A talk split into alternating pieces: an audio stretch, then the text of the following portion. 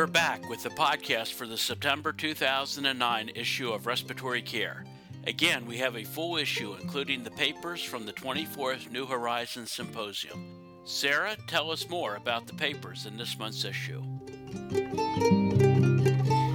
Begin this issue with a paper by Khalid et al. from Detroit, Michigan, entitled Specific Conductance Criteria for a Positive Methacholine Challenge Test. Are the American Thoracic Society guidelines rather generous?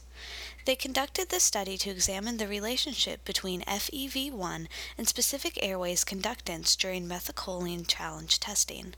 138 patients who had both specific airways conductance and FEV1 measured during methacholine challenge testing between April 2003 and March 2004 were retrospectively evaluated.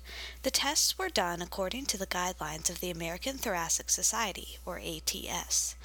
Data were first analyzed during linear regression modeling, comparing the data in FEV1 to changes in specific airways conductance.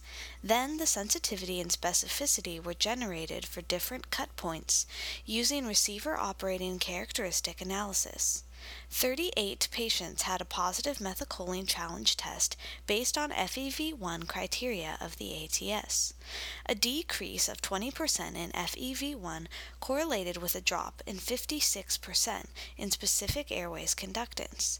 Using receiver operating characteristic analysis, the authors were able to find that a cutoff of 51 to 52% performed better.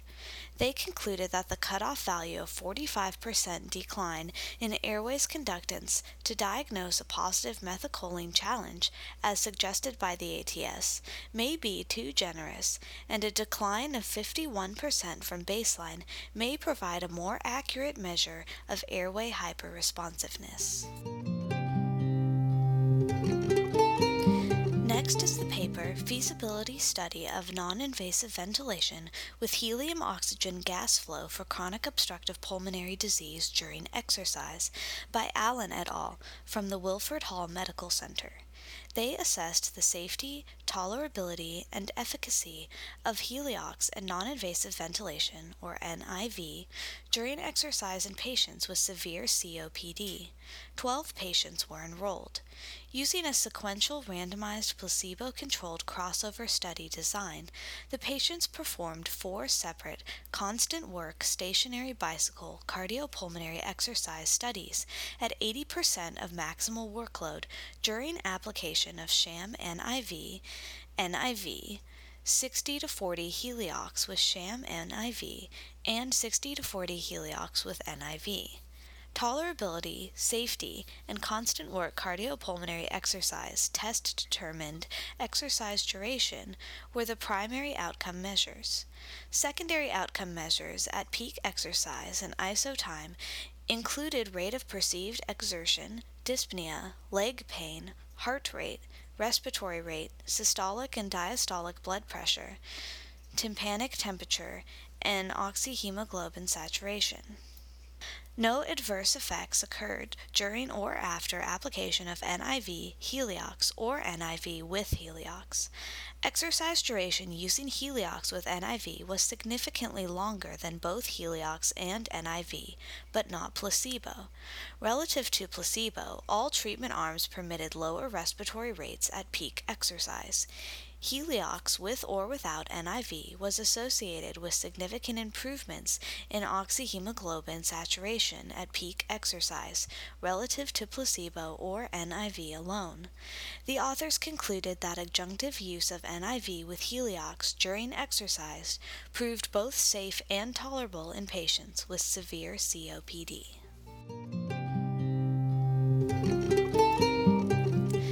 Blakeman et al. from the University of Cincinnati present the paper Accuracy of the Oxygen Cylinder Duration Calculator of the LTV 1000 Portable Ventilator. They evaluated the accuracy of the cylinder duration algorithm of the LTV 1000 portable ventilator in a laboratory setting. The LTV 1000 was attached to a test lung. Lung compliance was set at 0.04 liters per centimeters of water, and airway resistance was 5 centimeters of water per liter per second. They tested seven different combinations of ventilator settings, a minimum of two times each. With each setting, minute ventilation was kept at 10 liters per minute. Breath type, positive and expiratory pressure, and inspired oxygen concentration were varied to evaluate the accuracy of the algorithm across a change of clinical scenarios. The cylinder duration calculation from the ventilator program and manual calculation was determined at each setting and compared to the actual cylinder duration. The authors found that the ventilator algorithm and the manual calculation underestimated the actual cylinder duration by 12 with each test and the range of differences between calculated and actual cylinder duration was 2 to 26 minutes across the seven conditions. Connecting students to institutions, the relationship between program resources and student retention in respiratory care education programs is by Ari from the Georgia State University. This study investigated the relationship between student retention rate and program resources in order to understand which and to what extent the different components of program resources predict student retention rate. The target population was baccalaureate of science degree respiratory care education programs. With a 63% response rate, this study found a significant relationship between program resources and student retention rate. Financial and personnel resources had a statistically significant positive relationship with student retention. The mean financial resources per student was responsible for 33% of the variance in student retention, while the mean personnel resources per student accounted for 12% of the variance in student retention. Program financial resources available to students was the single best predictor of program performance on student retention. The author concluded that respiratory care education programs spending more money per student and utilizing more personnel in the program have higher mean performance in student retention. Paper, Oxygen Therapy in the Neonatal Care Environment, is by Walsh et al. from Children's Hospital, Boston. The use of oxygen in the treatment of neonates with respiratory distress has been reported for more than a century. Oxygen therapy is generally titrated to one or more measures of blood oxygenation and administered to reverse or prevent hypoxia. Individual responses to oxygen therapy vary greatly depending on the particular case of hypoxia and the degree of impairment. Despite this focused purpose, oxygen administration in this patient population has been complex. The longer we deliver this drug, the more we discover its beneficial and detrimental effects. New and innovative ways to deliver and monitor this therapy have improved outcomes. Despite this vast experience, there still remain some unanswered questions regarding the use of oxygen in the neonatal environment. Nonetheless, oxygen is a major staple in our treatment arsenal for neonates.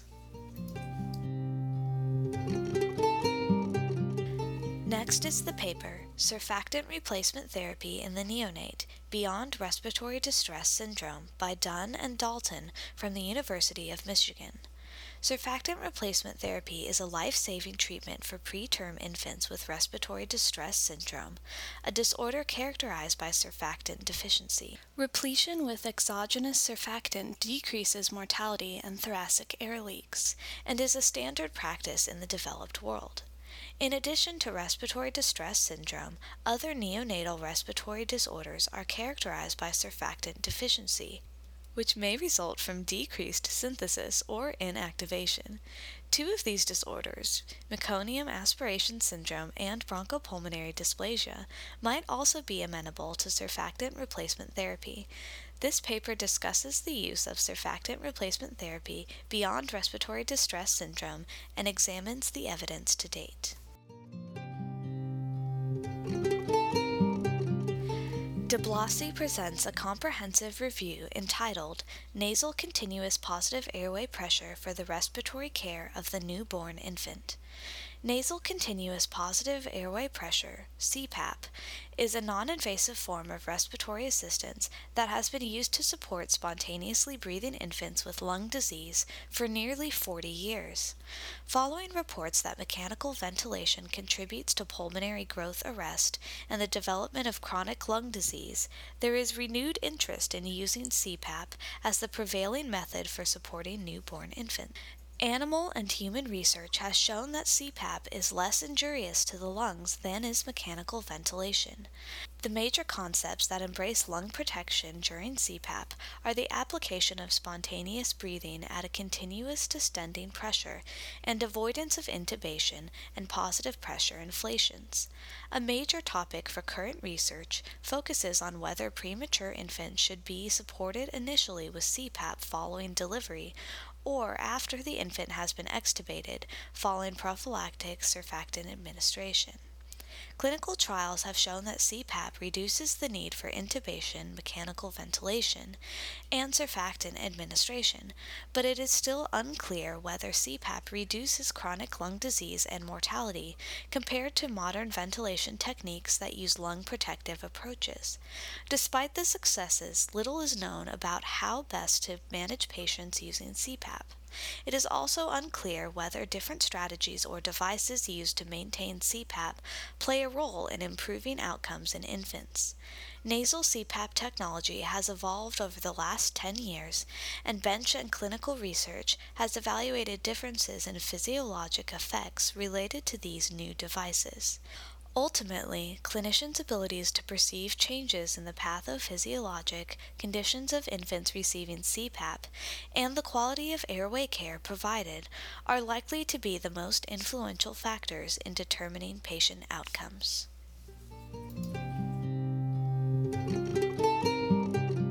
Mechanical ventilation of the neonate. Should we target volume or pressure? Is by Donn and Boon for more than 40 years, conventional mechanical ventilation has been used for the treatment of neonatal respiratory failure.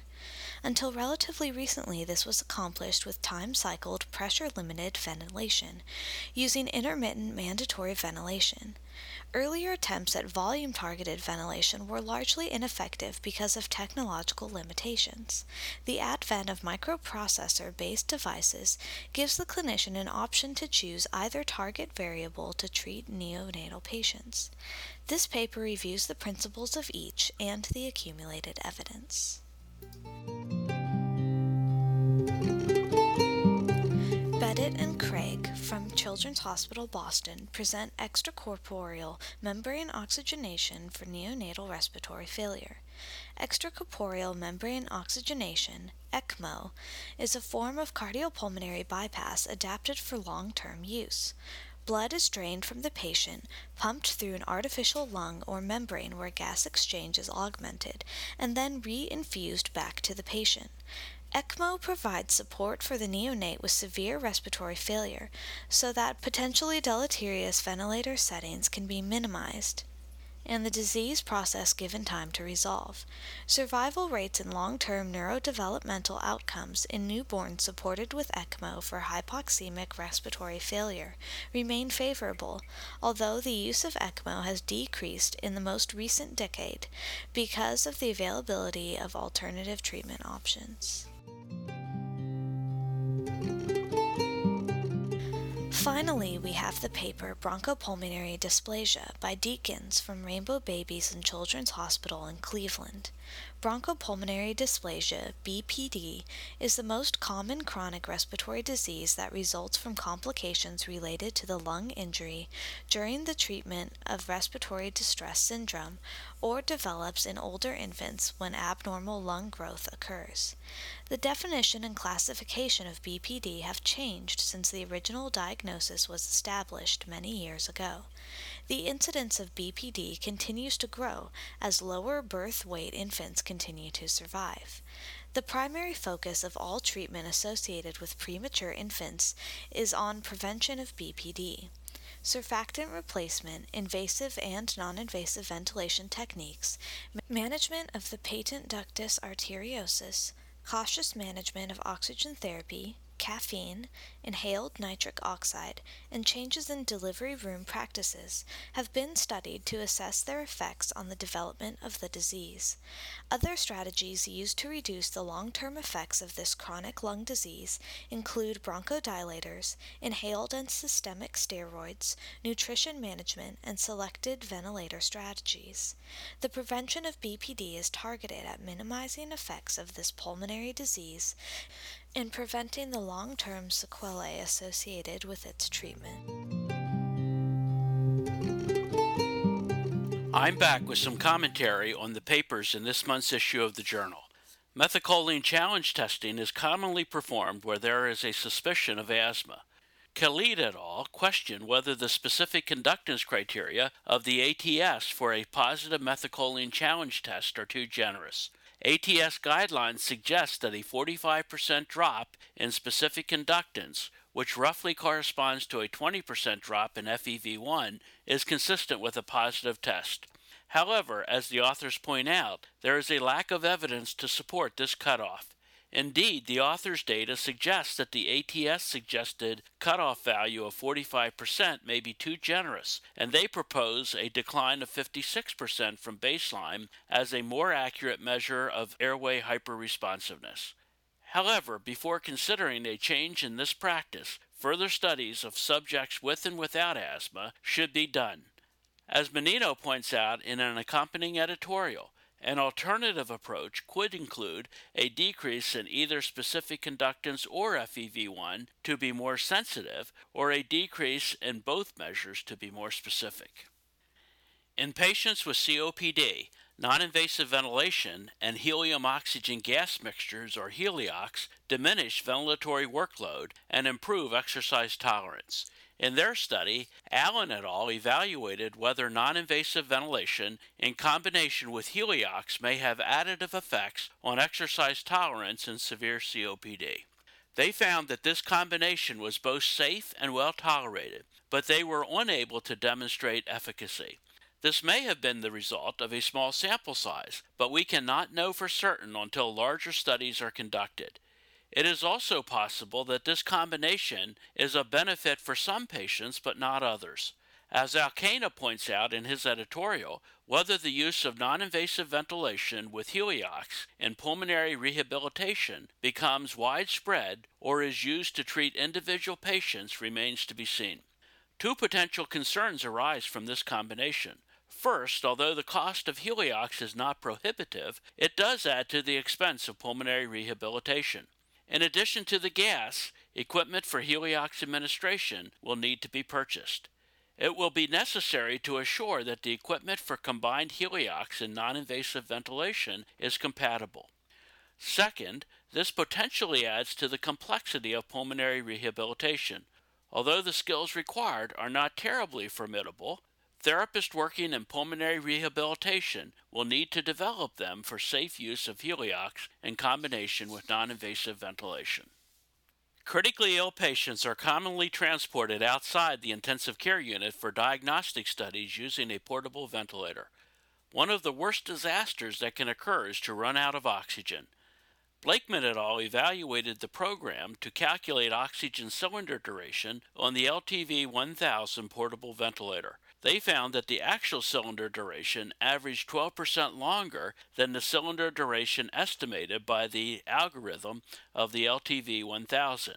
In an accompanying editorial, Stevenson and Haas state that prudent clinicians should consider other things in addition to the number of cylinders required when preparing a patient for transport. First, patients should be evaluated on the transport ventilator prior to the actual transport. Second, the nature and duration of the transport should be considered for its potential effect on the patient's breathing pattern. Finally, potential delays should be anticipated and considered when establishing the number of oxygen cylinders that will be required. Educators will be interested in the paper by Ari regarding the relationship between program resources and student retention in respiratory programs offering a baccalaureate degree. This paper is important because respiratory care education programs are being held accountable for student retention, and increasing student retention is necessary because the profession suffers from a shortage of qualified therapists. ARI investigated the relationship between student retention rate and program resources and found that the personnel and financial resources available to students were the single best predictors of student retention. Respiratory care programs spending more money per student and utilizing more personnel in the program have higher student retention. This month, we are pleased to present papers from the 24th New Horizons Symposium, which were presented at the 2008 International Respiratory Care Congress in Anaheim, California. The topic of the New Horizons Symposium was neonatal respiratory care. We are pleased with the leadership that Peter Betit and Steven Donn provided as co chairs of the symposium. Oxygen is an obligate therapy for the neonate with respiratory failure, but long gone are the days of incubators for oxygen administration. As Walsh et al. describe in their paper, oxygen administration in neonates has become complex. There are concerns of retinopathy of prematurity and chronic lung disease with oxygen therapy in neonates. Thus, the benefits must be weighed against the risks. There still remain unanswered questions regarding the use of oxygen in the neonatal environment, which should provide research opportunities for the readers of respiratory care. One of the major advances in respiratory care in the past 15 years has been the use of exogenous surfactant therapy for premature infants with respiratory distress. Repletion of exogenous surfactant is a standard practice in this patient population. As discussed by Donn and Dalton, meconium aspiration syndrome and bronchopulmonary dysplasia might also be amenable to surfactant replacement therapy. Just as oxygen administration in neonates has become complex, so has CPAP. The current state of the art for CPAP is described by DiBlasi. CPAP is particularly attractive in the current era of lung protection. However, it is unclear whether CPAP reduces chronic lung disease and mortality when compared to modern ventilation techniques that use lung protective approaches. An area of controversy is the use of volume controlled versus pressure controlled ventilation in neonates. This is addressed by Donn and Boon. Early attempts at volume controlled ventilation were mostly ineffective due to technological limitations, but microprocessor based ventilators allow the clinician an option to choose either volume control or pressure control in neonatal patients. As discussed by Betit and Craig, ECMO is an important treatment option for the neonate with severe respiratory failure. Survival rates and long term neurodevelopmental outcomes in newborns supported with ECMO for hypoxemic respiratory failure remain favorable. The use of ECMO has decreased in the most recent decade, primarily because of availability of alternative treatment options such as inhaled nitric oxide and improved ventilatory strategies. The incidence of bronchopulmonary dysplasia continues to grow as lower birth weight infants increasingly survive. As presented by Deakins, a number of strategies have been explored to prevent BPD. The prevention of BPD is targeted at minimizing effects of this pulmonary disease and preventing the long term sequelae associated with its treatment.